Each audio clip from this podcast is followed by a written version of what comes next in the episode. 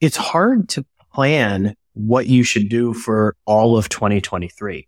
And I think the advice that most founders are getting from their boards is when you have limited visibility, you have to plan in the most conservative way.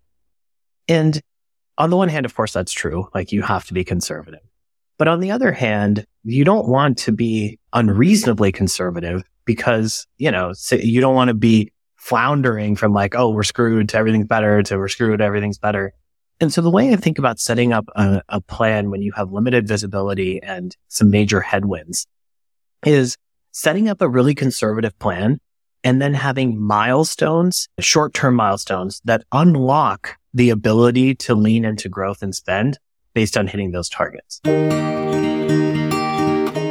Welcome to Lenny's podcast. I'm Lenny, and my aim here is to help you get better at the craft of building and growing products. Today, my guest is Sahil Mansuri.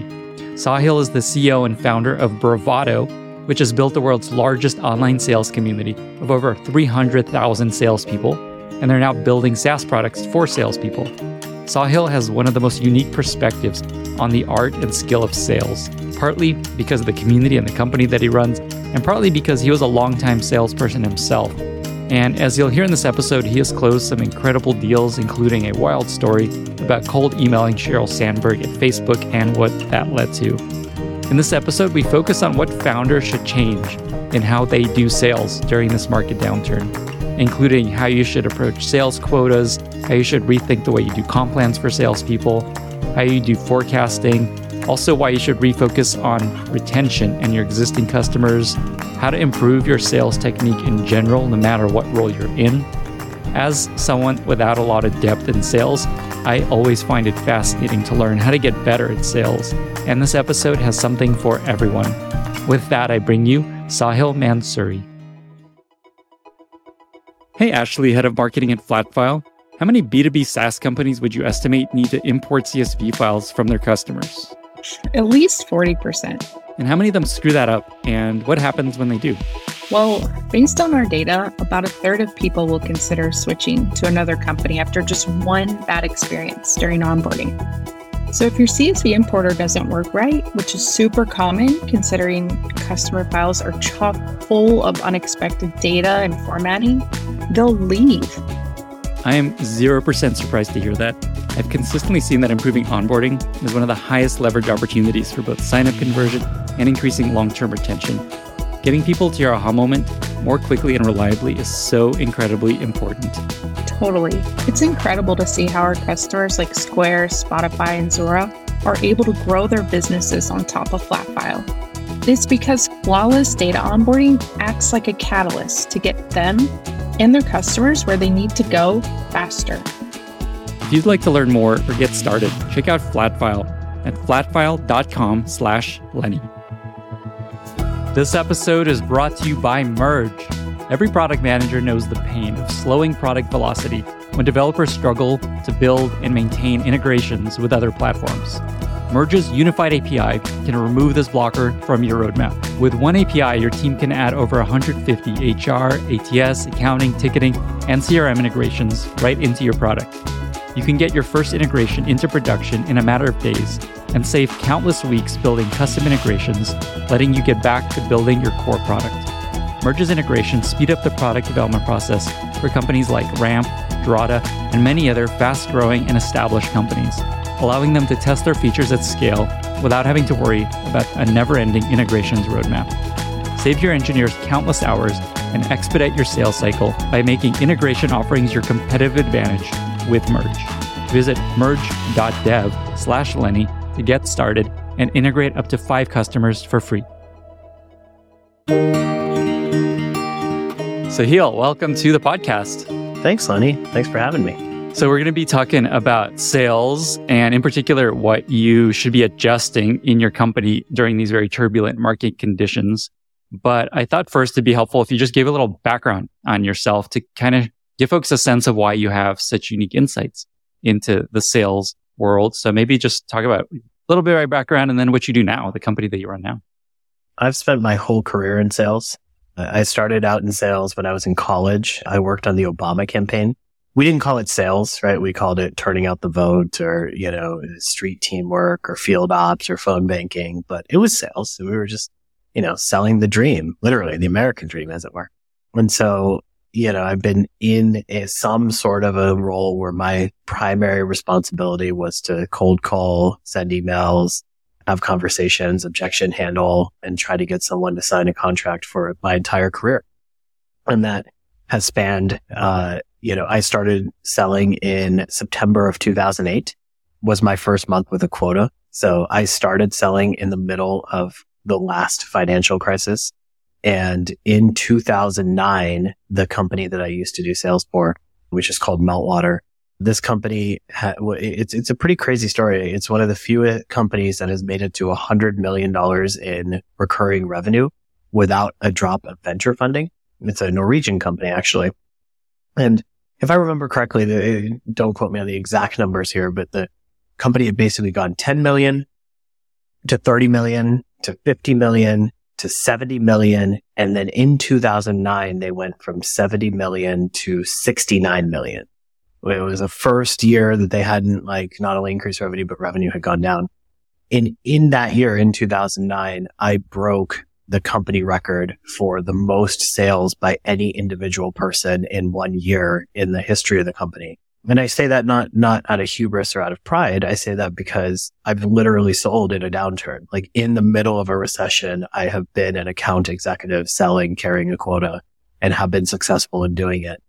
Um, then went on to, you know, be a sales leader at a bunch of different places, probably most notably at Glassdoor, where I joined as one of the first 20, 25 employees, was responsible for enterprise sales there, personally closed Facebook, Google, Amazon, Microsoft, Ford, Visa, Bank of America, JP Morgan, Walmart, and, you know, kind of, I think it was at its peak at one point. I think Glassdoor had about a hundred of the Fortune 500 customers and I'd sold about 60 of them myself.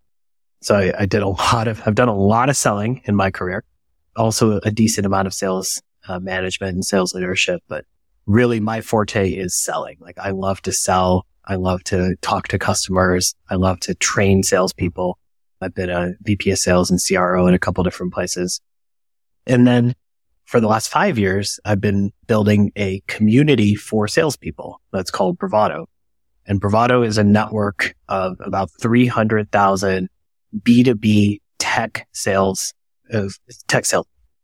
That's about 50,000 VPs of sales and CROs, about 150,000 account executives, another like 40 to 50,000 SDRs.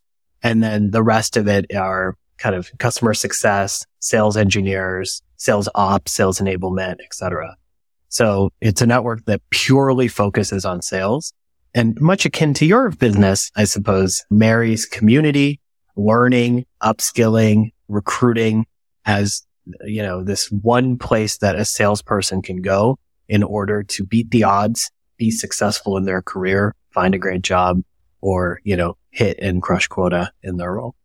Awesome. And I think that gives a clear picture of why you have such unique insights. I don't know if there's anyone that has such uh, broad access to so many salespeople and what they're doing, what they're thinking about. The core part of the Bravado product, just to make it even clearer, is like a community where people ask questions, help each other through sales issues, things like that, right? Yeah. So if you're familiar with Stack Overflow and what that network and community means to engineering, Bravado has a product that's affectionately known as the War Room, which does the same thing. And so you have 50,000 companies, sales teams that are on Bravado, and we get a real time pulse of which companies are hitting quota, which ones are missing quota, which sales reps are closing deals with which organizations, which industries are doing better or worse. And so we do get a really interesting perspective within the world of B2B tech sales, to be clear, a really uh, interesting perspective on what's happening in terms of companies and, and revenue and forecast and quota, which gives us a, a, you know, hopefully an opportunity to serve those members and the general tech community at large in terms of how they can beat the odds, especially as we're back to kind of that 2008 crunch that we saw then as well. Awesome. And just to put this out there, I'm a very small investor in Bravado. I'm just a fan of these kinds of companies, community led SaaS tooling. And I was just, I was really impressed with the way you're building and the way you're approaching it. And I'm also, I don't have a lot of depth in sales. And so I loved this opportunity to learn about how sales works by participating. So thank you for letting me join the journey of Bravado. It's a really unique company and I'm excited to see where it all, where it all goes. So with this podcast, we were planning to talk about sales and like initially it was going to be how to get better at sales, how to be a better salesperson. But you had this great suggestion that we instead focus more specifically on what founders should change in the coming year, knowing the conditions of the market and how things are turbulent and how people are spending less and things like that. So we're going to talk about five things that you can do right now to change the way your sales process works starting now for the next year. And the idea is once you listen to this conversation, you can go and do these things immediately with your team. So that sound good? Yeah, it sounds great. I mean, I think, you know, inherent in this conversation will be things that you can do to be better at sales. But I think the way in which you sell has to be different based on market condition, you know? And so if we had done this podcast eight months ago or, or, or 18 months ago or 28 months ago or 38 months ago, I think we would have had one set of conversations. We would have talked about you know, growing top line revenue. We would have talked about how to eh, get your first 20 customers. We would have talked about how to, you know, build and scale a sales team. We would have talked about like setting quotas and whatnot. And, and I think that today the market has shifted because we know that the cost of capital has gone up. We know that funding has dried up and we know that investors today are only interested in companies that have strong unit economics and have high retention rates and you know, cold prospecting goes down in favor of cross selling and upselling your existing customer base because it's hard to break into new accounts when companies have budget freezes and, and hiring freezes and layoffs and everyone is watching it really closely the, the capital outflow from their business. And so your sales strategy has to fundamentally change in order to meet the moment and meet the market to where it is. Great context setting. And you touched on a few of the things we're going to talk about. So I'm excited to get into it. The first topic I wanted to chat about is forecasting and quotas.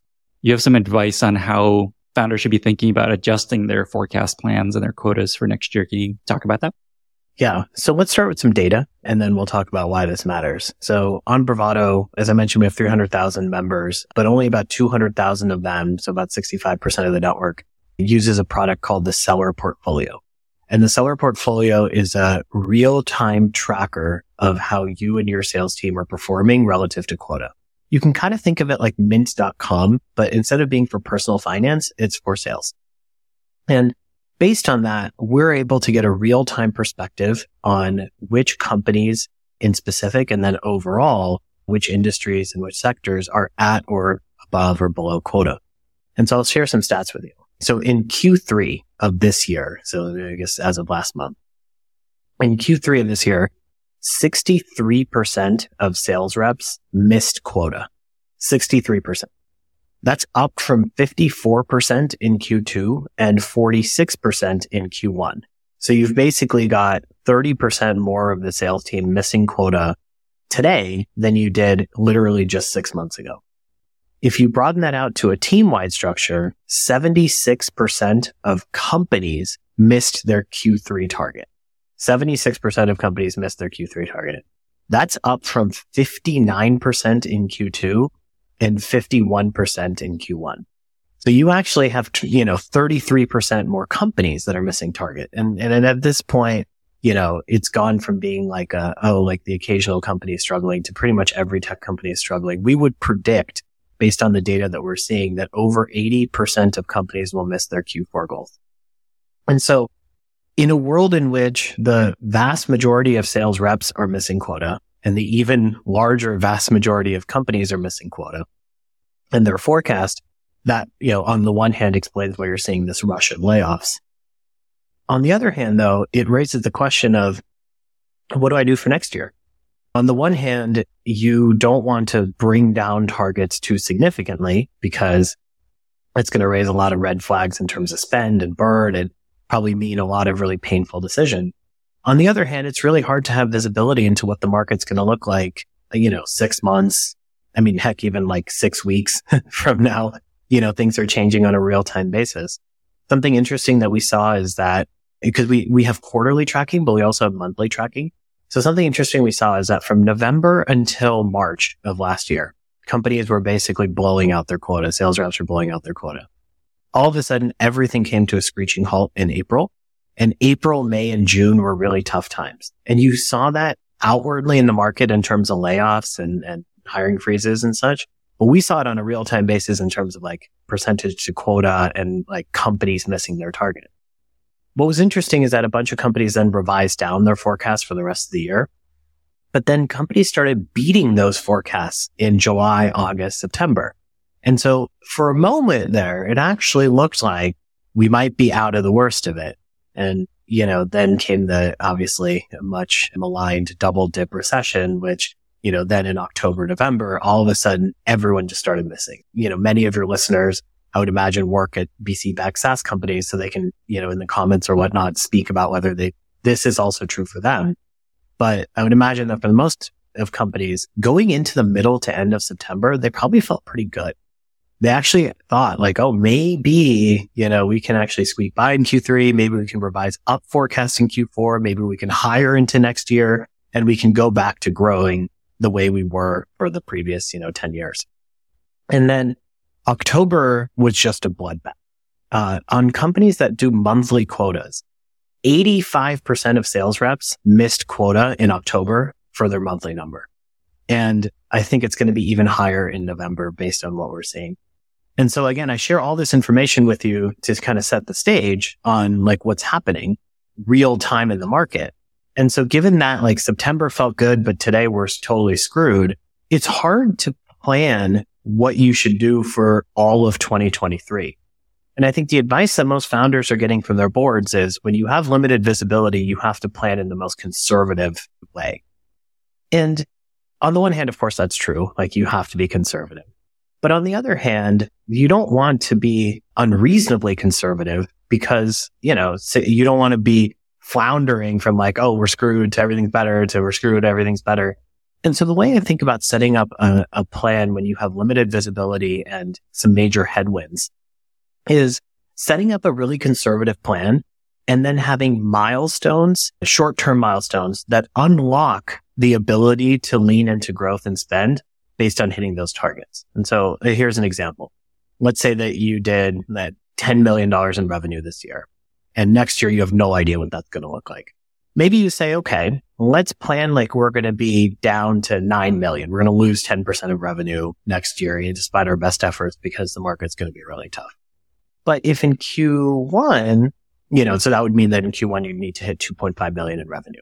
And let's say in Q1, if we hit 2.5, then we should revise up our targets for the rest of the year and we can unlock this additional budget to kind of spend off of if we hit below two, we should revise down our number. And so kind of being comfortable with regularly reforecasting, forecasting, you, you can't just like forecast a quarter out every time. Obviously, that's a tough way to run a business. So you got to forecast a year, but then set milestones, checkpoints, and kind of make predetermined decisions that allow you to avoid the bias of then walking into Q1 and being like, Oh, we missed in Q1, but no, no, we're really going to hit it in Q2. You got to set the targets up front because as founders, we tend to have a bias towards optimism. that's generally how founders operate. And in today's market, that's more of a disadvantage than an advantage. And so my, my suggestion is to really think about forecasting conservatively, setting up checkpoints and milestones around what future success may or may not look like. And if you hit those goals, then decelerating or accelerating into it, depending upon what you get there and coming to an agreement with your board, with your sales team, with your sales leadership in advance so that there's no debate about what to do when you actually get. That is awesome advice. As a PM, it makes me think a little bit about moving to an agile sprint sort of system versus this long-term waterfall oriented planning process. Have you seen this need happen in the past? Is this like a, uh, the first time we need to plan to re forecast throughout the year, or have you been through periods where this is just the way people operate when times are super uncertain? First of all, I think the vast majority of CEOs and sales leaders haven't been through a period of dramatic uncertainty in their careers, right? I mean, I, there are obviously people who have been in business for more than 15 years and who have been through other downturns, but unless you were a sales leader, a CEO, an executive in 2008, which I would imagine that like not very many people were, or certainly not everyone was, then you haven't seen anything like this. People try to analogize it to COVID, but I think that that's actually not a good analog for this. The reason why is because COVID was an external factor versus this is actually an internal issue, which is to say that there are actually industries that are doing much better these days, except for tech. Like tech is getting crushed, right? Like in COVID, everyone's getting crushed. And so it didn't matter if you owned a yoga studio or a gas pump or a whatever, like a hotel or like there was nothing that was working well unless I guess you owned like Amazon Fresh or something like there were very few businesses that were doing better as a result of COVID. But there's a bunch of companies that aren't doing that bad. I mean, we, you know, if you listen to other podcasts, you've probably seen that like tech is the one that is getting the most hammered in this. Although I think in the last two weeks, crypto has caught up pretty quickly, but it's really kind of tech, right? And so when you see a slowdown in tech that is disproportionate, you have to assume that, that it may last for a much longer period of time than you imagine. And I think that given the lack of visibility and the amount of volatility, I think it is a unique situation for, for most companies, for most leaders.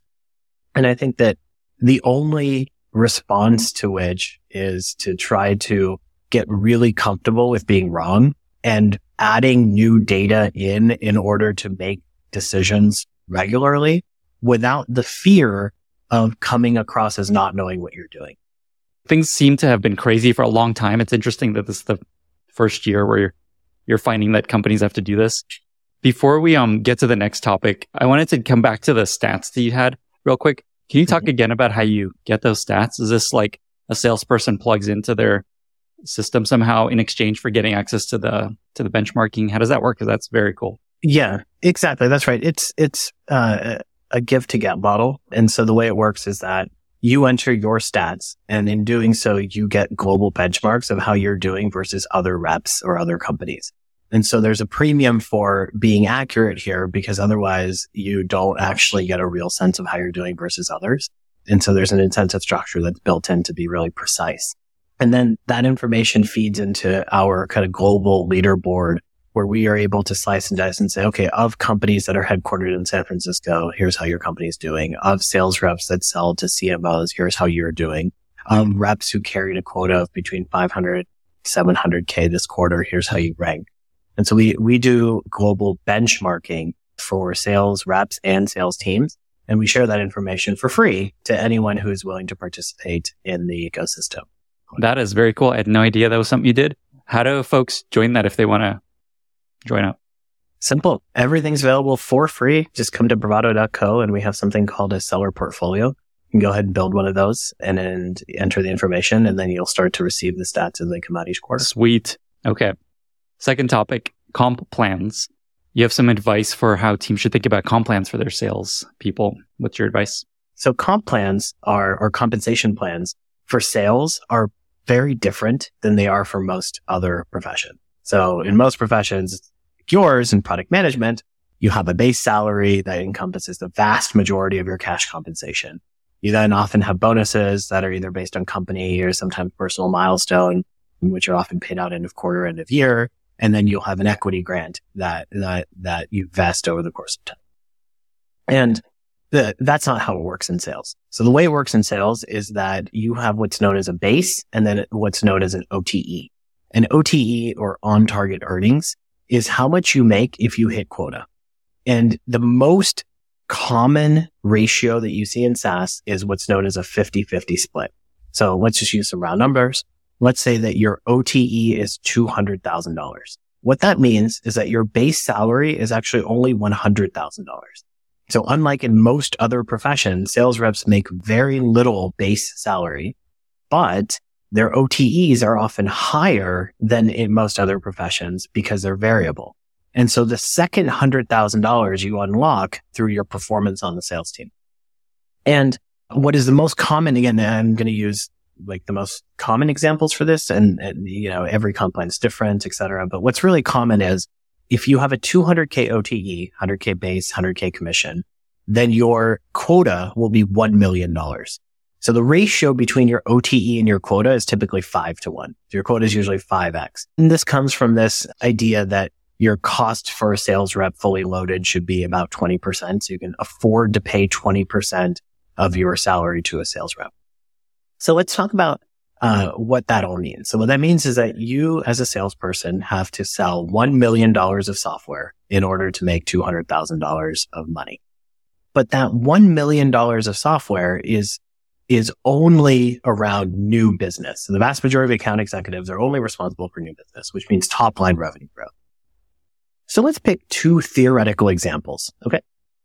Let's say there's sales rep A and sales rep B. And they both have the same quota, same OTE. Okay. And we're selling for the same product, same, same sales team.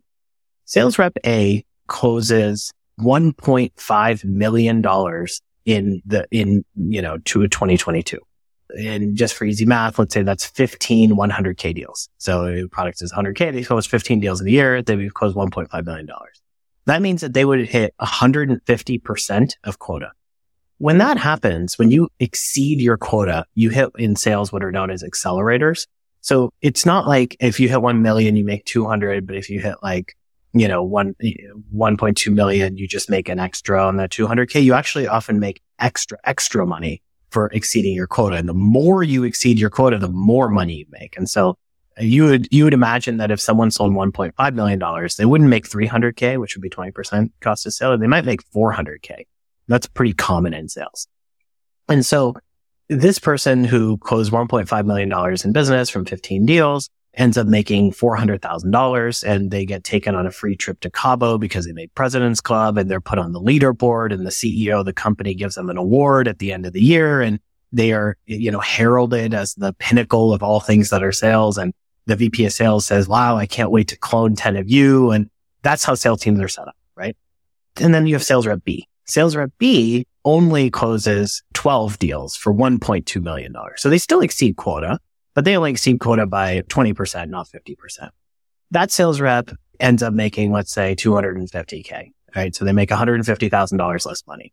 They don't get to go on the trip to Cabo. They don't get the award at the end of the year. They're not the ones that are celebrated or championed and, and, and they're seen as like a good performer, but, but, you know, not as good as, you know, uh, team player A.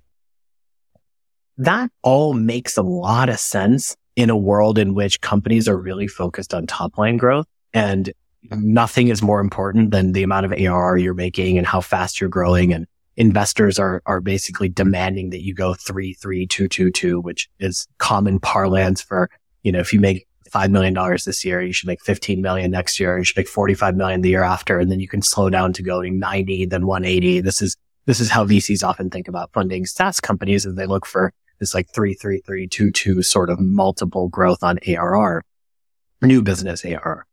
And that's how the world used to function until six months ago.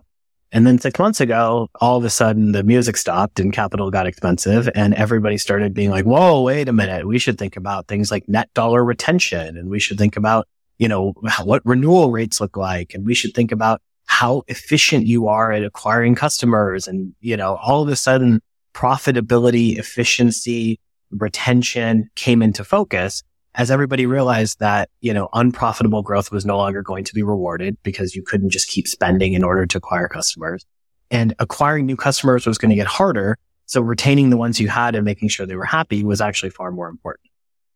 And so let's go back to our example. So team player, player A, uh, who closed 15 deals for 1.5 million, poster child for the company, got $400,000.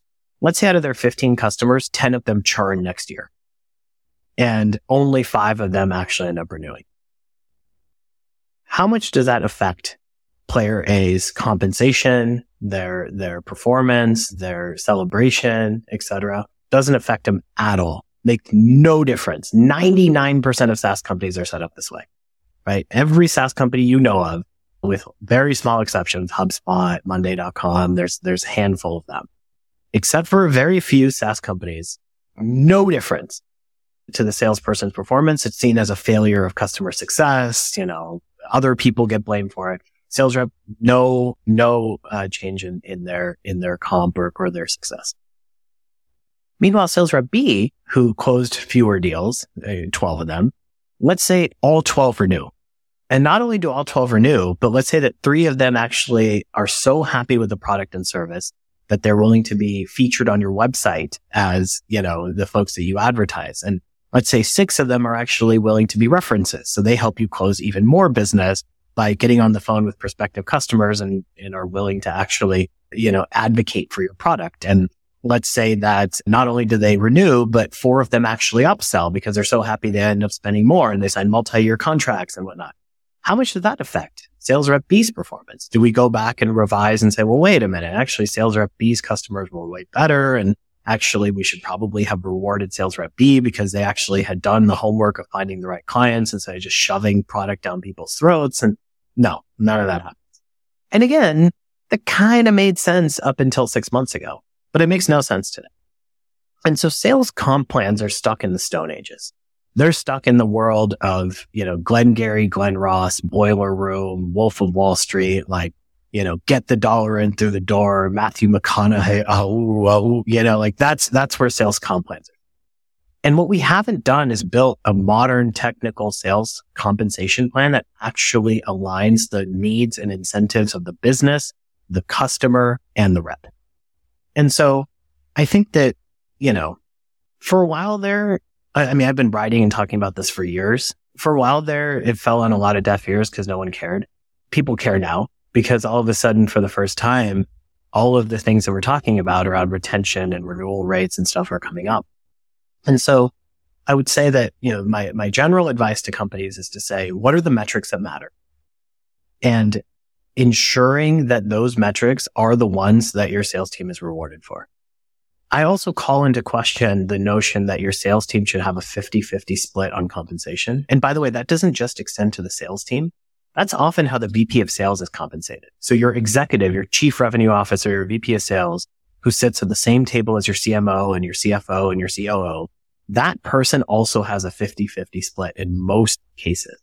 Sometimes it's 60-40 but it's very rarely 90 10, which is what it is for almost every other executive on your team. And so salespeople get labeled as coin operated and mercenaries and, you know, all these other adages because the way we compensate them, the way we treat them, the way we measure them is in a mercenary sort of way. And again, I would call on founders and, and, and VCs and, and executives to rethink that and to instead come up with compensation that aligns the incentives again of the customer, the business and the rep and the leader. And so I think that, you know, setting up a longer horizon where if the customer you sign up today ends up renewing tomorrow, the rep should get a kicker on it. We should look at what the overall renewal rate is of the sales rep, comparing it, of course, to the renewal of the rest of the business and if one rep is doing a better job of qualifying the right customers up front, they should be rewarded for that.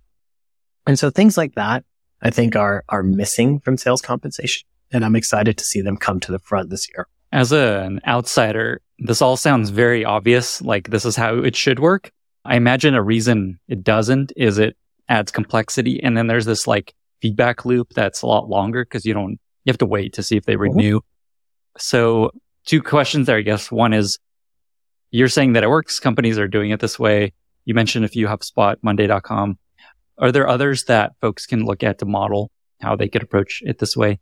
And then is there any other reason that folks haven't rethought the way comp plans work? Is it just like, nah, it's working. We're not going to, we don't have to break it. I'll answer the second question first because the answer to the first question is really simple. I think that there is a lack of transparency around how a lot of sales compensation mm. plans work and companies tend to make it up as they go along oftentimes companies change their comp plans like each month, each quarter based on like whatever is the business unit or the, the goal of the business. So I've seen things like, oh, company released product B after only selling product A. So we'll double the commission on product B because we want to get it in people's hands or we really want to target CPG customers. So CPG customers are worth extra commission. And so like companies tend to weigh down comp plans with, um, basically a bunch of bullshit that doesn't have anything to do with how the compensation plan should be structured, but just has to do with the whims of the executives and the board that month or that quarter.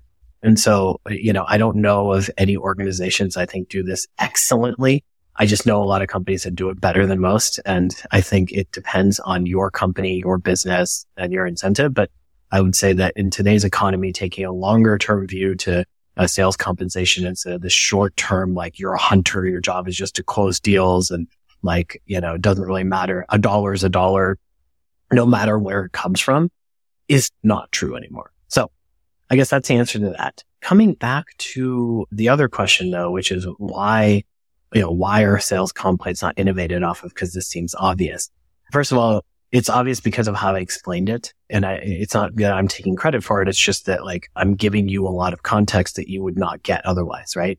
The context you would get otherwise if you just walked in and you got your tr- traditional like old school VC and CEO doesn't really know what they're doing and is just listening to their board is like, here's how sales comp plans work, right? You want to grow revenue. You want to get customers. Like you got to pay top dollar and you got to fire them up and set aggressive quotas and you got to push them. And, you know, you want to put these big spiffs out there because that's how salespeople work. And like a founder doesn't fucking know, you know, like this is the problem is that people don't know because nobody really understands sales and salespeople.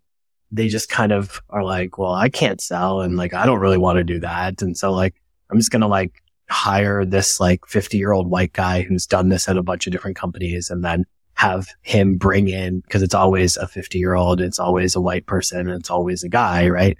Um, sales is one of the least diverse professions when it comes to leadership. And it's one of the things that we really champion here at Bravado is this idea that, you know, why 92% of sales leaders are VPs of sales are men. Uh, over 85% of sales leaders are white. And so like, you know, is that, is that representative of the total population of who should be a sales leader? No, of course not. It's just representative of the fact that like, oh, you don't want to innovate here. Just hire someone who's been there, done that before. And so you get a lot of sludge in the system. You get a lot of people doing the same shit over and over again, even though it doesn't work, which is kind of the opposite of that Einstein quote, right? And so founders don't know how to set comp plans. They are just listening to what other people tell them should be the way they do it. There's a way it's done and it's really hard to break that. You know, it's kind of like when you talked about waterfall versus agile. Like once you do agile, you're like, wait, why would we have ever done it the other way? Well, it's because everyone was always doing it that way, right? Like, et cetera, et cetera. No one ever got fired for buying IBM, you know, et cetera. Like you, you get where I'm going. But the other thing, Lenny, that I think is, is, is problematic is everyone loves to optimize in the short run when it comes to revenue and sales. That's really, I think, the, the other big driver. If I offered you a plan that said, Hey, you can grow by 20% revenue quarter over quarter, or we can spike revenue by 75% this quarter. Though I don't know what that's going to do to the business in the future. Which of these do you want? Tell me how many founders really are willing to take option A. What do you think? Like, let's say I just told you those were your options. I, I can figure out a way to increase revenue by 75% this quarter, though I can give you no promise as to what that means for the future. Or I can make you a plan where we increase revenue 20% quarter over quarter for the next six quarters. Which of those two plans would you sign up for? What do you think is a percentage of startup founders six months ago, eight months ago, 10 months ago to like indefinitely that would have signed up for plans? Yeah, it's interesting hearing you describe the way it should be structured and then hearing you pitch this. I would definitely pick goal one. Like, let's grow. Let's get this. It'll work out. It'll work its way out. We'll figure it out later. Let's just keep new customers coming in. So I don't know. I guess like ninety nine percent probably choose that first bucket. Yeah, I think that's right. And and well, I mean that that is right because that's what everyone signed up for. But then all of a sudden, and again, that was okay because even if all your customers churned, it didn't matter because you could just go raise more money based on the growth and then just keep pouring more money on it, more money on it. No one gave a shit about the leaky bucket, right? Because the, uh, you could just keep adding more water at the top. Now all of a sudden the faucet's off. And so you know, given this like seismic change in the market, how is it that we can reverse the short term thinking and start to actually build good businesses? Cause I think that's the real problem, right? The real problem isn't sales compensation plans and quotas. That's a symptom. A real problem is we all just wanted to have hyper growth instead of thinking, are we actually building good businesses?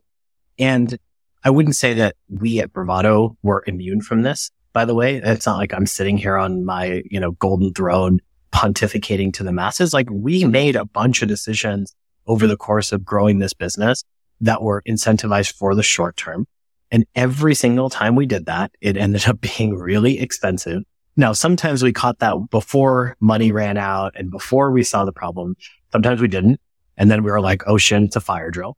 But at the end of the day, there is no replacement for building a product that customers love and having a great go to market motion that brings that product and that value to your clients and ensuring that they actually are thrilled that they bought your product and are getting a lot of value from it.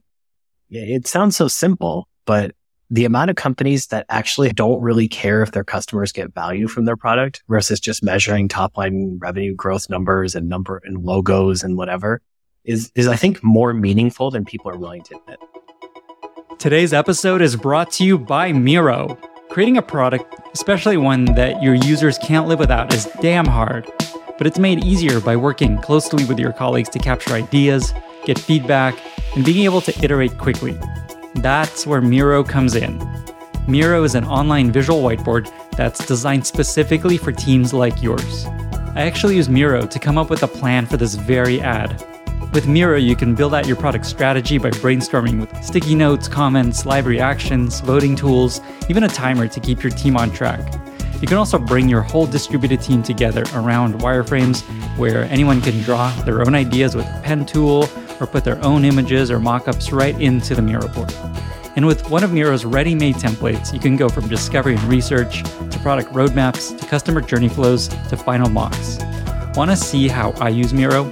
Head on over to my Miro board at miro.com slash Lenny to see my most popular podcast episodes, my favorite Miro templates. You can also leave feedback on this podcast episode and more. That's M-I-R-O dot com slash Lenny.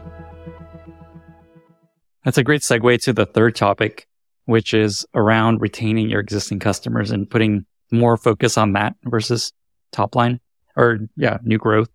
You have some thoughts on just how to do that and why that's so important. Let's start here, which is cold call, cold email response rates have never been lower. Never been lower. And I think you're seeing this across every sales team. Again, if you're listening to this and you have a sales team, you know what I'm saying is true. And top of funnel pipeline is drying fast, faster than our planet's drying up, in fact. And enterprise sales cycles are just getting longer and longer. You know, we, we are lucky to have a couple of investors who have really, really broad exposure to the tech market, you know, everything from really large public IPOs all down to small startups. And in conversations with them, they've been really clear that they're seeing this incredible, like, you know, the average enterprise sales cycle was 62 days. It's now like 115 days or something. And so customers are dra- dragging their feet. Everything's going to no decision. No decision typically means I'm not going to say yes now because I don't want to spend the money. I actually like the thing, but I'm not going to buy it, which means the same thing for you as a, as a, as a business, which is that you're not making any money. So in a world in which you can't sell to new customers, your only hope is to keep the ones you got for long enough to survive. And then hopefully even maybe be able to upsell and cross sell those customers into new products, as well as potentially leverage those customers to get warm intros into a potential new business. So first, let's you know, psychologically, when times are tough, people hoard, people keep their things close and people trust the safety of those they know versus those they don't. This, this is basic human psychology, right? And so given that that's the case, if you're a company that doesn't have a lot of customers and you're trying to go out to market and sell your product, I think you're in a lot of trouble if you are a company that has a large customer base and you've done a shitty job of engaging, retaining, maintaining relationships with them and prioritize top of line growth, this is your alert. this section is for you because what you should be doing here, here's, I will tell you the most dramatic thing you could do. And then we can kind of work backwards.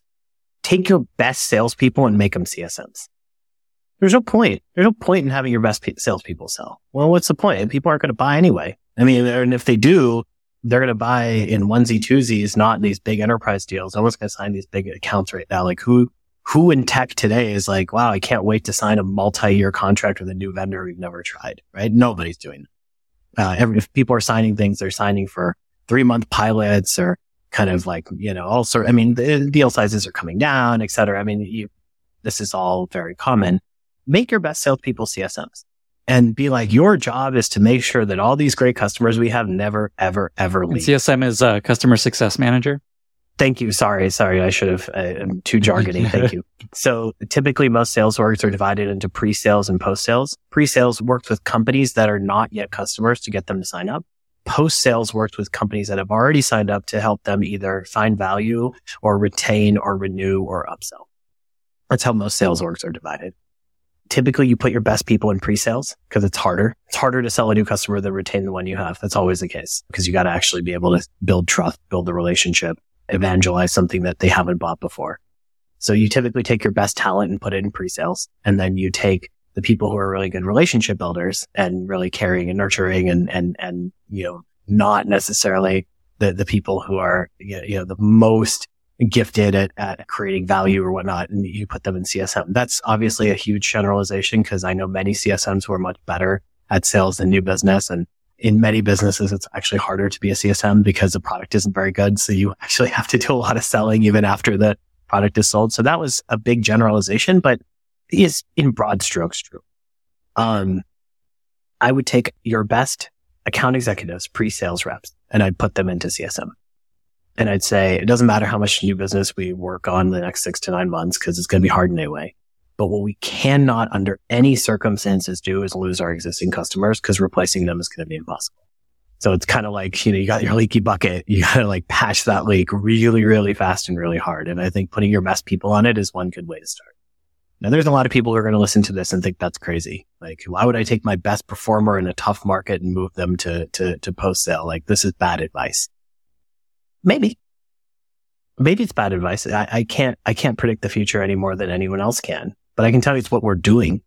I can tell you like I'm actually doing it. Like we're taking our best people and we're moving them into CSM at Bravado. We're trying to maintain every customer we have because I believe that doing so sets us up for the best chance of success in the business. Maybe you disagree with that and you think that that's not right for you. You should do what's right for your business. But I would say that, you know, it's not just talk, it's action, you know, like I'm doing it. I'm also telling every one of my portfolio, I do a, a, decent amount of angel investing. I'm telling every one of my portfolio companies to do the same thing, discussing the same thing with our investors and with our board as well. And then let's talk about how to, uh, like, okay, so you put your best people on it. Like, what else should you do? So I think that what often goes underserved is the opportunity to help your customers, uh, themselves survive. So let's take a, I don't know, what's a, what's a good product example? Let's take something like a, analytics product. Let's pick on like Amplitude or Mixpanel or, you know, uh, pick your favorite. If I was a company like that and I was like, okay, don't know how many new customers I may be able to sell, but I've got a lot of really good customers I want to keep. I would invest a tremendous amount of energy into helping product managers and product leaders get benchmarks and stats on how other product teams are like what changes they're making because the advantage you have as a vendor, this is the advantage we have in sales as Bravado, but it's the advantage that every vendor has, is you get a cross section of what everyone who fits a certain ICP is doing at the same time. How good are you at extracting value out of that and finding ways of, of becoming less of a tool uh, as part of the SaaS stack and more of a value added advisor that can help you actually plan and prepare for what to do next. I think most companies are not good at it. You know, they, they put out a white paper for lead gen. I want to put out a white paper for customer retention. You know, like I want to think about like one thing that we're actually doing is we're basically saying to all of our clients, Hey, we'll tell you what percentage of companies that look like you are hiring or not hiring. I'll tell you how they're adjusting quotas. I'll tell you how they are changing their comp plans. I'll tell you how much they're paying. I'll tell you what percentage of their sales teams hitting quota, et cetera, if you stick around with us as a client.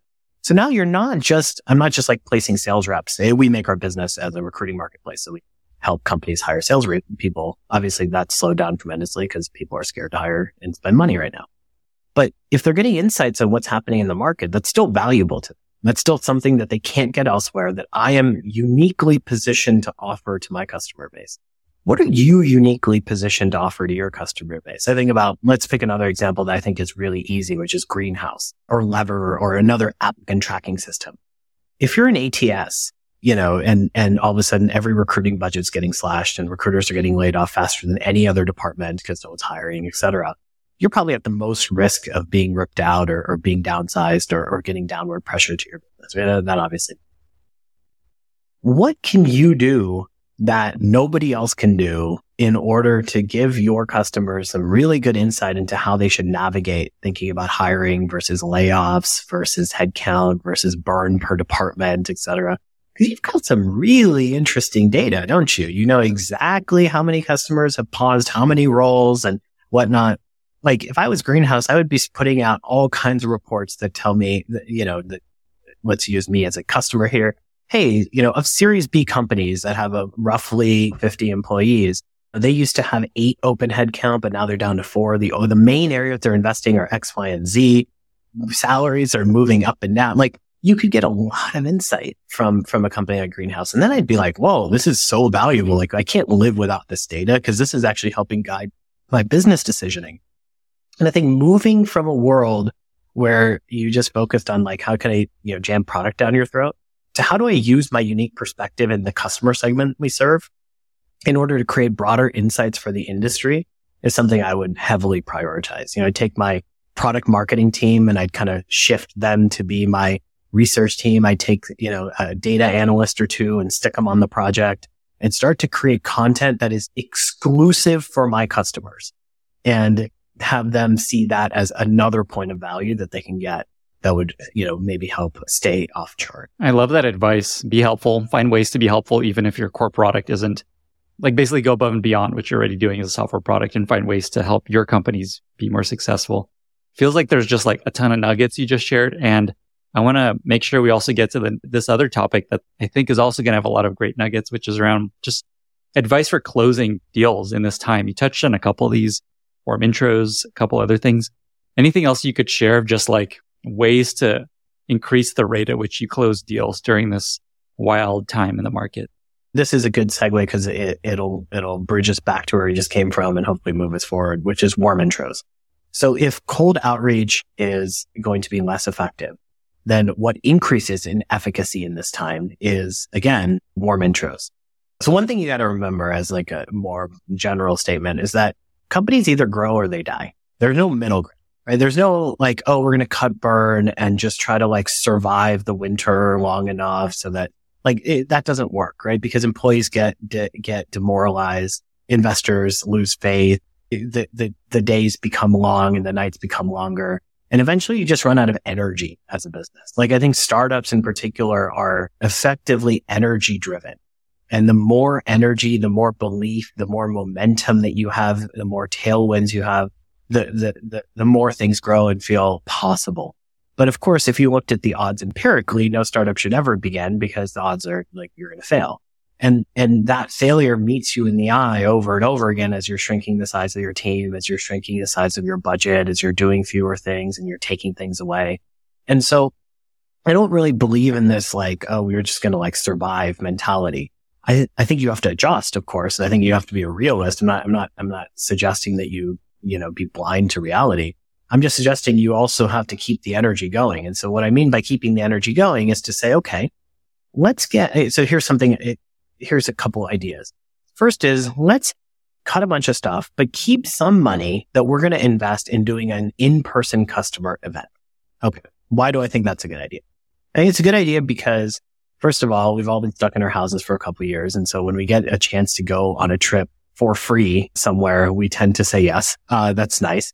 And secondly, I think that you could be strategic and maybe have the trip be for customers only and in February or something. So maybe you survive the budget cuts this year because people are like, well, I've got this great trip and I really don't want to miss it. So like, is there a way we can just keep this tool on? And, and you might think, oh, well, you know, are you bribing customers or whatever? I mean, it's just psychology. I think you have to use psychology to your advantage.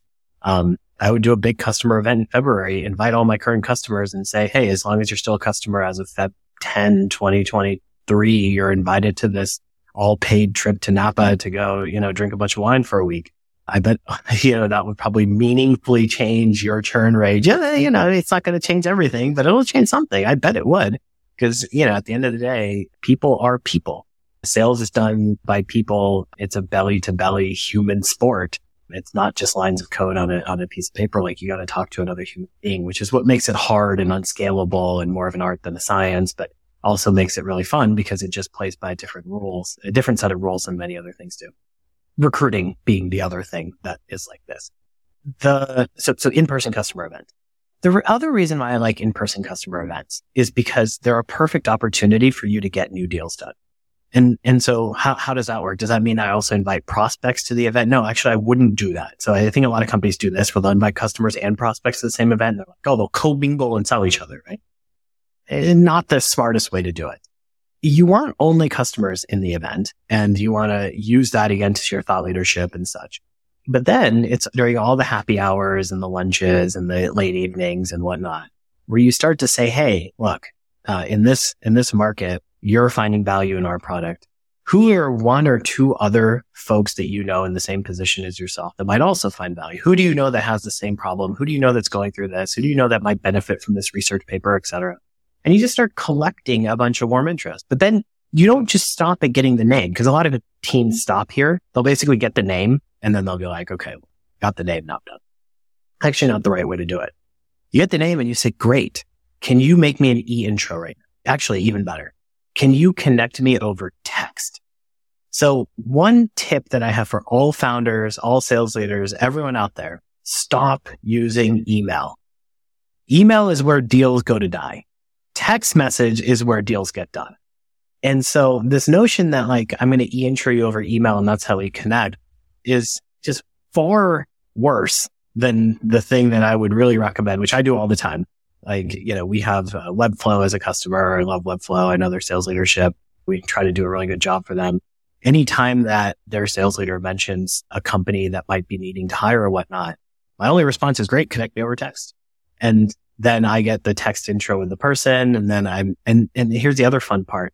I don't take the intro er off the thread. So the other thing we tend to do is BCC the person who responded, but in text, you don't need to do that right? You can keep the person on a little bit and it holds the person's feet to the fire to actually show up for the meeting. Again, it's these little things, right? 2% here, 3% here. This is how you win in this economy. You got to do all the things right. And so you keep the person on the thread long enough so that you've actually built that relationship for the first call. Obviously not forever, but in the first 10, 20 messages, I keep the person on. And that allows you to ensure that you know the person ghosts you, which happens a lot. I'm sure you know. You know, you get an intro and the person never responds, or they cancel on you and you can't get back on their calendar. You stay with them. I, this happened recently where I got introed from one sales leader to another, and that sales leader basically then had a like family or legit situation, but then got busy and was like, "I'm not taking this thing."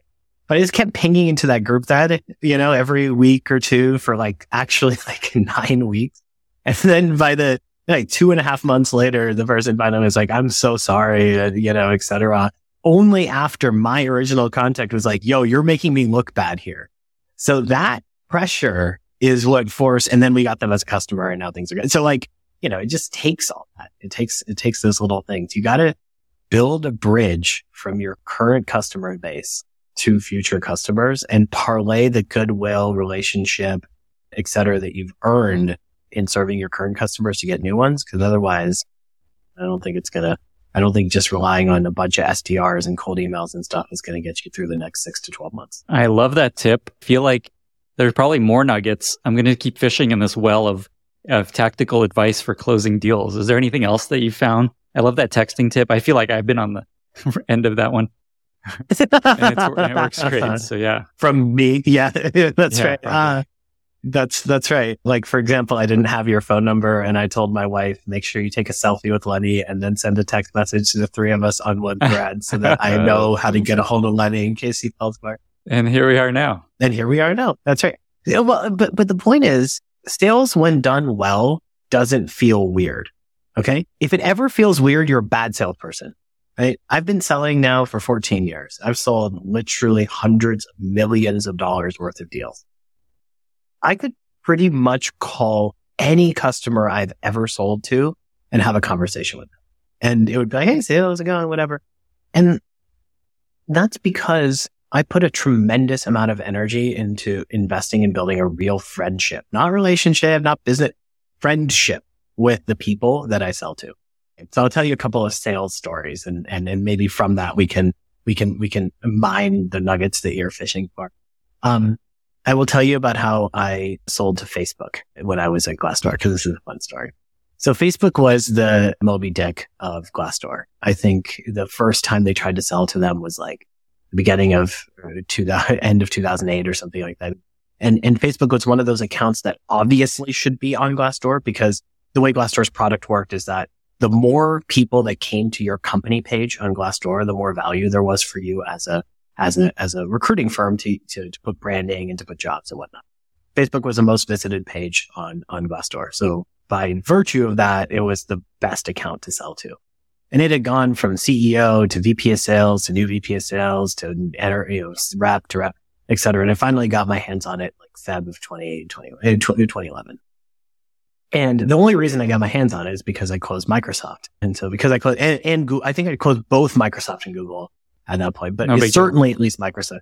It's certainly at least Microsoft. Well, it's important to the story, eh, not, not to brag.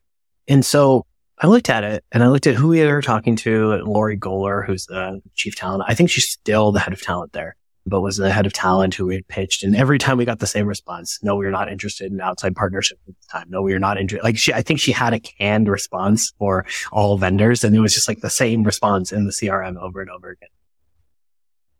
And so again, Einstein, right? Same thing over and over again, different result. So I tried something different. And I sat there and I went through every single review that had been written about Facebook on Glassdoor. First, I had it pulled by a data scientist and did a word cloud and did a bunch of analytics on what was being discussed there, pulled salary ranges, pulled salary ranges for Google and Amazon and, and Microsoft. So Glassdoor had three types of information. They had like the review of the company, they had the outlook of the company and then they had the review of the CEO. So it was like, do you approve of Mark's handling of the company? It was yes or no. And Mark had, I think, like 96% approval rate. He was one of the highest rated CEOs on, on Glassdoor at the time. I have no idea what it is today, but that's what it was then. And so I, I basically pulled every review, all the salaries, and then Mark's approval rating and turned it into like a nine page report that broke down how Facebook employees, specifically software engineers, because that's what we're specialists at recruiting for, how software engineers at Facebook talked about working at Facebook and how it compared to how Google engineers talked about working at Google and whatnot, salary band comparisons, and even reviews of Mark specifically versus the other CEOs of the, of the other big tech companies. And then sent an email to Sheryl Sandberg uh, cold email to Sheryl Sandberg, whose email address I did not have, but that I, you know, assumed had to be one of like 15 things. So I think I put like, you know, S Sandberg at facebook.com in the to line. And then in the BCC line, put every variant I could think of, like everything. Like, and when I say, I mean everything I could think of, I put underscores and dots and first name and last name and abbreviations and, you know, et cetera, et cetera. And the title of the email was uh, Mark's approval rating on Glassdoor.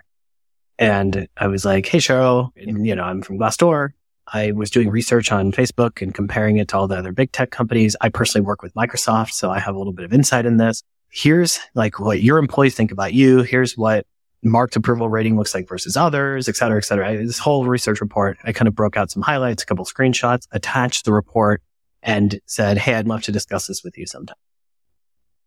I think I sent the email around 3 or 4 p.m. on a Sunday. By 6 p.m., I got a response back from Sheryl Sandberg, CCing ELT at FB.com or something like that, which I later found was executive leadership team at Facebook.com saying, Hi, Sahil, this is super interesting. We'd love to meet with you tomorrow. Are you available to come to Facebook HQ at 10 a.m.? so at the time I was 22, 23 years old or something like that. Uh, it was pretty new to Glassdoor anyway.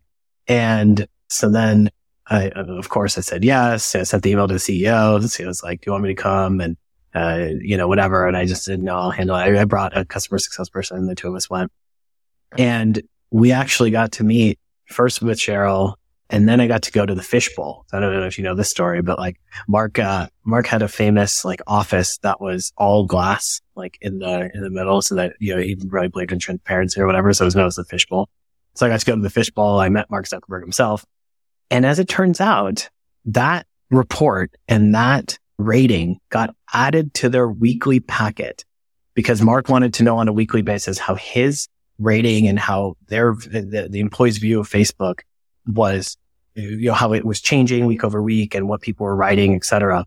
Uh, and, and it became like a thing. It became like, I don't know if it's still a thing today. I have no idea, but like I got to have this like in-depth strategic conversation with the executive leaders of Facebook around their reputation, what their employees thought, their pay bands, their interview questions, you know, leadership guidings, uh, you know, shared the word cloud, sentiment analysis, etc.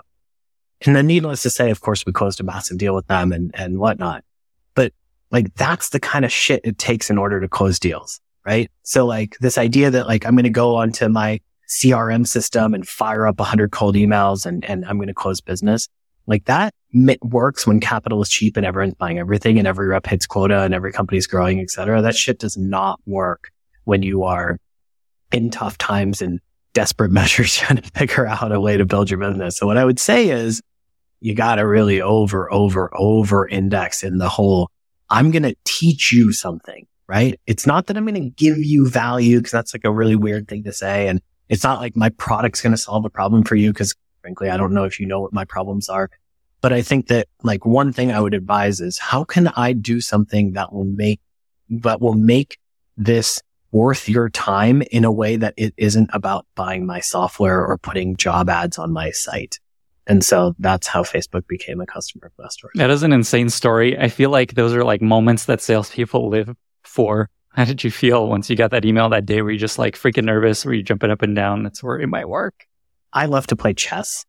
It's my favorite game. And the reason I love chess is because I love to think a few moves ahead. I expected to get that email back. Like I knew when I sent the email that this was going to work. I was like, there's no way this won't work. The only way it wouldn't have worked is if she never saw it. So if she sees this, she's going to respond, you know, because it would be crazy for her not to. Like the information on here was so good. And so I felt a sense of satisfaction that I had played the game right in a way that no one else at my company had, you know, like no one else understood the psyche of the buyer, you know? And so to me, sales is, I don't, I don't care about the commission. I've never cared about the money. I think this is true for most great salespeople. I think it is actually true for most people who are great at something is that they don't do it for the money. They don't do it for even necessarily the trophies or whatever. They do it because they love it. And like winning is, is, it's contagious. It's, it's addictive and it's rewarding. And so uh, the closing Facebook was a blast because I really got a chance to flex into something that I take a lot of pride in, which is being able to deeply understand my customers, where they sit and how I can be not a sales rep, but someone who actually changes your perspective and how to do your job. Like that's what I live for. And so I think that's what you have to do in order to be a great salesperson is I think you have to be willing to, you know, go beyond just the, oh, I want to hit my quota or whatever. If you're a founder and you're trying to like sell in this market, it's like, how do I get my product in the hands of customers? Like you got to go beyond.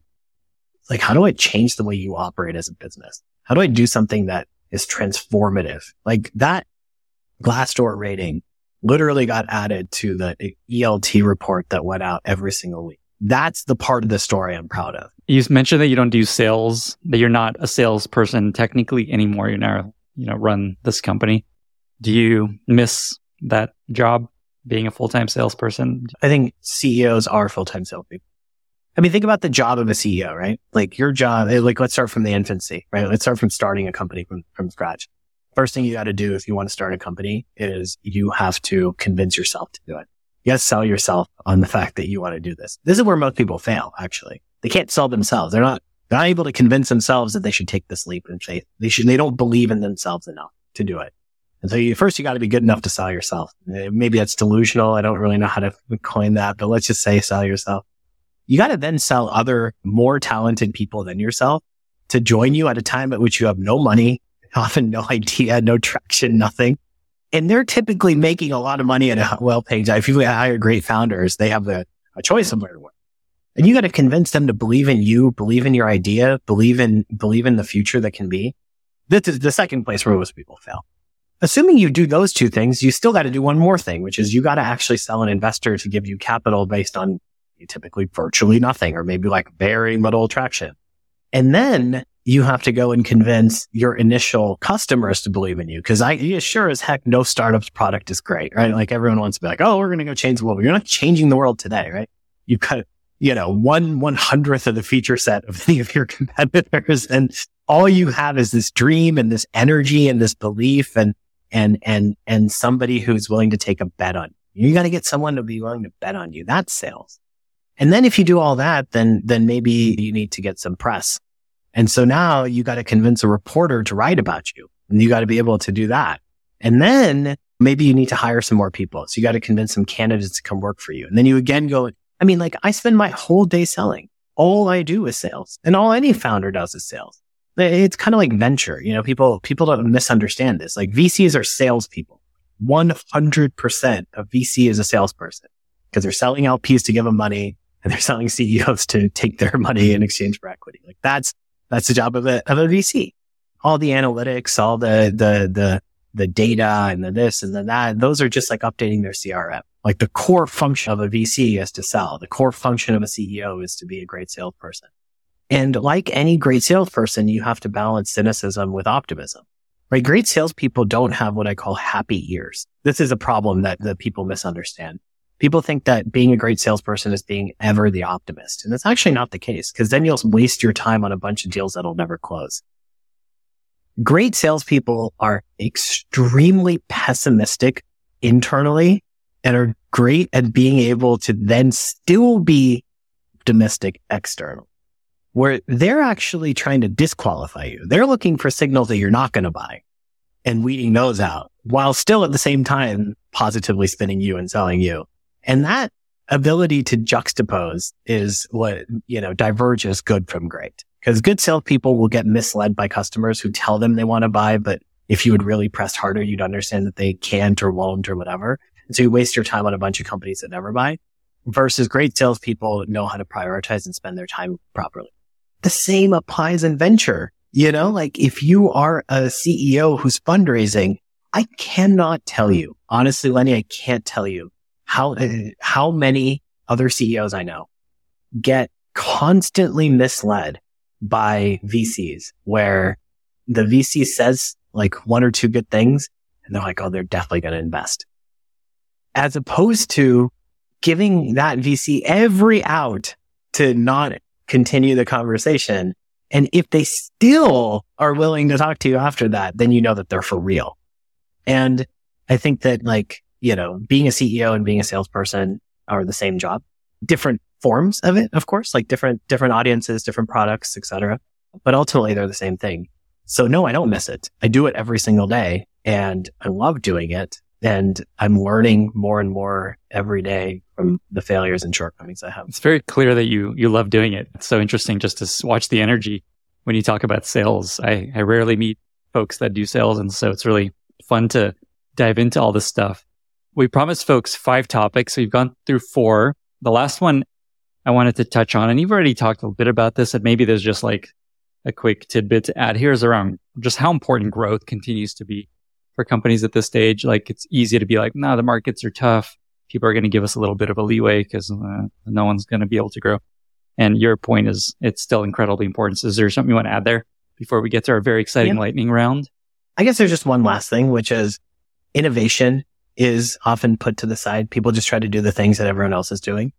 And so I'll tell you something that we did at Bravado as an example of this. So we run a recruiting marketplace and, you know, competing with LinkedIn and AngelList and Hired and all the rest of it. And like all those companies, we have seen a massive slowdown in our business. Unlike those companies, we didn't take that as kind of the end of the road for growth for now but instead said, okay, so let, let me put myself back in the perspective of my buyer, my customer, who are often founders and, and CROs and CFOs. Those are the people that tend to buy from Bravado because they're the people who care the most about growing revenue. I can't hire any more full-time salespeople because like, you know, the, the market is, is tough right now and, and, and I can't increase my burn or what.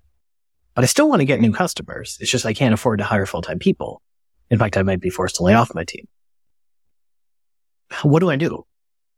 And, you know, we kind of just sat there with a blank whiteboard and just said, all right, I, you know, let's put ourselves in this situation. What would you do? And one of the things that I think would be really interesting is I'm actually willing to pay money to acquire customers. I just can't take the risk that I hire someone and they won't bring me customers. What if we created a 100% commission only sales role? It doesn't exist today in SaaS. It does exist in other places. It just doesn't exist in SaaS really. But what if we created a way for sales reps who can't find a full-time job because the market is slow and companies who can't hire a full-time sales rep, but still want customers to work together on a commission only basis. Now, a year ago, this product would not have worked, right? Because the supply demand equilibrium was so tilted where every company needed great sales talent and every sales rep was getting multiple offers. So in, in that world, this product, you know, makes no sense. But in a world in which you have far more sales reps who are looking for work and far fewer companies who are hiring, maybe we can create a new model of sales. You know, if Airbnb and Uber were, you know, grew dramatically during the pandemic and actually are somewhat counter cyclical businesses because if you can't find a full time job, then you find gig work. What would we be able to do for our community that instead of putting them in a different field, lets them use the, the skills, the network and the expertise they already have in order to do the thing they want to do, but be able to do it in a down market as well. And so we launched something called Bravado Flex, which is a way for companies and candidates to work together in a non full-time employment way. And that can mean contract to hire. It can mean 100% commission. It can mean fractional work. It, it can mean, you know, small stipend plus milestone based. Like eh, there's a bunch of different ways it works. And overnight, we went from, you know, having a massive slowdown in our business to one of the best months that we've ever had in company history, which was last month. And this month will be even better than that. And so while our full-time recruiting business slows, our fractional business grows.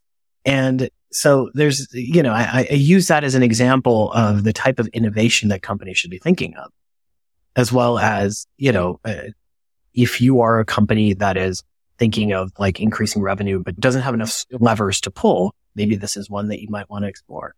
But I think it comes back down to that like fundamental like staring at the whiteboard, being like, if I'm a customer and I'm in this world, what can we do today to change the, the, the rules of the game? Because sometimes the rules of the game are stacked against you. You know, like as a recruiting business, the rules of the game were now stacked against us. No one's got money.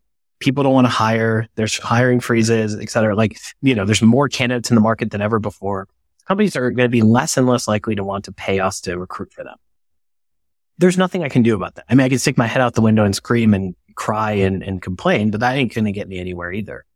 So what I need to do is change the rules of the game and, and start to think about the problem differently. And I think that not enough founders do that. They just kind of bash their heads against the wall with the same uh, kind of preconceived notions of what success may or may not look like. And so I would really advise, you know, I'll give you some examples of where this goes beyond Bravado Flex, but like, you know, change your pricing strategy. let's say that you sell a product and it's $12,000 for a year. Try charging $1,000 a month and going month to month try charging 20 bucks a day and going day by day. Now you might be like, well, wait a minute, that just changes everything. but, but you have to adapt, right? Like if your old model is not going to work, it's asinine to just sit there and then, then try to like make minor changes like, oh, instead of 12, we'll reduce price to 10 or something. I, people try to like optimize their way out of problems. You can't optimize your way out of a problem. You got to completely change the rules of the game. And in doing so, you suddenly will learn something new. No, it may not say, well, the, you know, Bravado Flex may not work forever. It may not be there. Who knows? But maybe, just maybe, as we've been doing this, we've realized that there's actually a lot of sales reps that prefer this because they can do flex for multiple companies.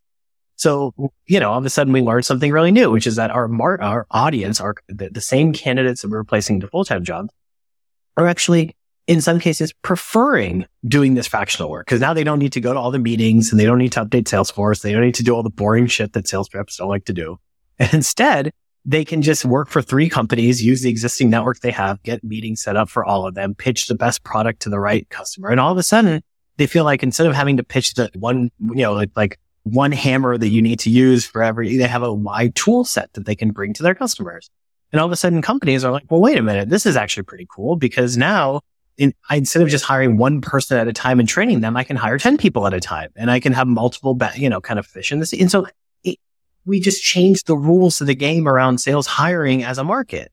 And I think that's the sort of innovation that you have to bring to the market if you want to survive in the downturn, which is you can't just sit there and just try to do the same stuff over and over and over again. Like you gotta, you gotta really be willing to, to break all preconceived notions of what success looks like, innovate something new and then give it, give, like take bigger swings, I guess is the thing I would say. That's a very empowering way to close out our chat.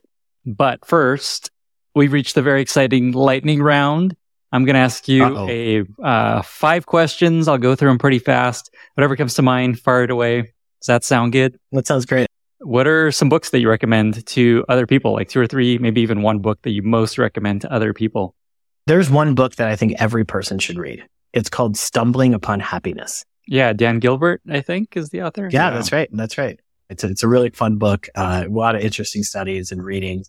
And I think especially if you're a founder or a, or an executive who wants to learn how to sell and wants to understand how your buyers make decisions, I think it's really impactful and teaches you a new way to think about sales using psychology. Great pick.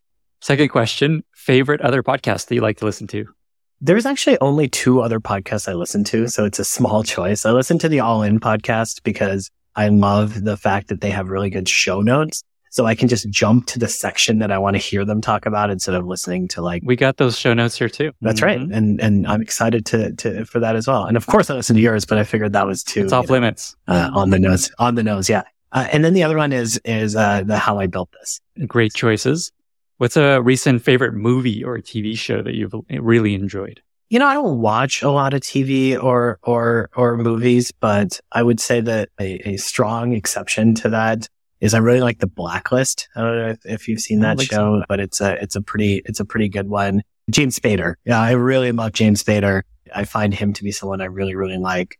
Uh, I'm also a big fan of Aaron Sorkin, so I liked the newsroom a lot and, and West Wing and whatnot.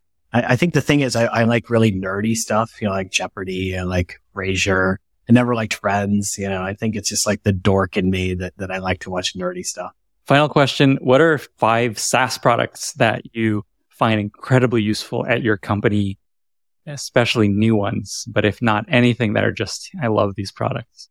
I'm a huge Luddite because my favorite tools to use are pen and paper. Like I like to write by hand. I like to write on a whiteboard. I, I enjoy the tactical part of that. I've tried to use the remarkable tablet and other stuff like that, but I don't get the same pleasure of writing like on actual pen and paper. Like that's, that's my favorite. I mean, in terms of tools that we use at, at Bravado that, that are hugely impactful, I mean, Slack is the central OS of our business, as I'm sure it is for many others. Obviously, we use Zoom a lot to meet, and that's a, that's a core one. You know, Notion operates everything for us as well. So I don't think I'm saying anything that, that's exciting here. There's a product called Grain that I really like that I think is really cool. Uh, Grain allows you to make clips of uh, Zoom meetings and send them out and the reason I really like that is because if I have a customer call or if I have a user interview or a VC call or whatnot, I can take a snippet of something that someone said and let other people hear it from their words. I think that's really powerful and something that I, that I really enjoy. Um, great. maybe, maybe that one. Great. Love it. Sahil, this was amazing. I feel like I want to be a salesperson now. You infected me, but I still would be really bad at it. But there's a lot of nuggets in this episode that would make me less bad. So so thank you for that. I'm going to jump oh. in. I'm, you've said that once. You've said what that you once got? to me before, and, and I can't I can't let okay. you end on that note because because it's not fair. Because Lenny, you are a salesperson, and you are one of the best that I have what? met. And the reason why that's true is because you have built a business from the ground up. Like I didn't know who the heck you were a couple years ago. Now every and, and, and maybe you had a big brand more than a couple years ago too, and and I was just the idiot. But but everybody I know now knows and respects you. And, and the reason for that is because you, I mean, I think you have really deep knowledge on product. I think there's probably other people that have really deep knowledge many, on product many too. more. Yes. But, but, but you are the best at marketing that and turning that into you, you got distribution around it. You've given so much to the world of, of, of product and been kind of a, a bright light that so many people have, have gravitated around. And such so that, you know, when you launch Lenny's Talent Collective or Lenny's whatever podcast or whatever's the latest Lenny thing. In fact, I remember you did a poll to try to figure out what should be the name of this podcast. And ultimately the thing that won was Lenny podcast, I think. Right. And, and so like, I think that is the core of sales. Like I want to go back to the first principle, right? Which is that sales when does, when done well does not feel salesy. Sales when done well is a delightful experience. People love paying you money. People love consuming your content because it's good. That's what makes a great salesperson. Like, you know, Facebook didn't regret taking that meeting with me. Facebook didn't regret signing that contract. You know, they enjoyed it. They liked it. They were happy for it and it, and it felt delightful to them. And that's how sales should feel. And so, you know, this notion that like the way you're good at sales is because you're super extroverted and pushy and willing to put yourself out there and whatever uh, is, is, is a misguided notion. You are the future of sales. If every salesperson gave a ton of value, played the long game, nurtured their community, and created products and services based on the feedback from their customers, the world would be such a better place. So don't sell yourself short, my friend. I think you are a phenomenal salesperson. Damn. What a way to end it. I so appreciate that. I'm going to deflect from this epic compliment and move on to closing this out, but I really appreciate that. Where can folks find you online if they want to learn more about you, Bravado, and how can folks be useful to you? First of all, you can just email me. I'm just Sahil at bravado.co. I love responding to emails and, and, meeting people, so I'm always down for that. Secondly, you can find me on LinkedIn, uh, where I regularly post content around sales and revenue and hitting targets and, and all that. And then lastly, if you uh, want to learn more about Bravado, it's just bravado.co. Sign up, check it out. And if you like something, let me know. If you don't like it, then please let me know so we can make it better. Amazing. Sahil, thank you again for being here, for sharing all your wisdom with us. Thank you. Thanks for having me. Thank you so much for listening. If you found this valuable, you can subscribe to the show on Apple Podcasts, Spotify, or your favorite podcast app. Also, please consider giving us a rating or leaving a review, as that really helps other listeners find the podcast. You can find all past episodes or learn more about the show at lennyspodcast.com. See you in the next episode.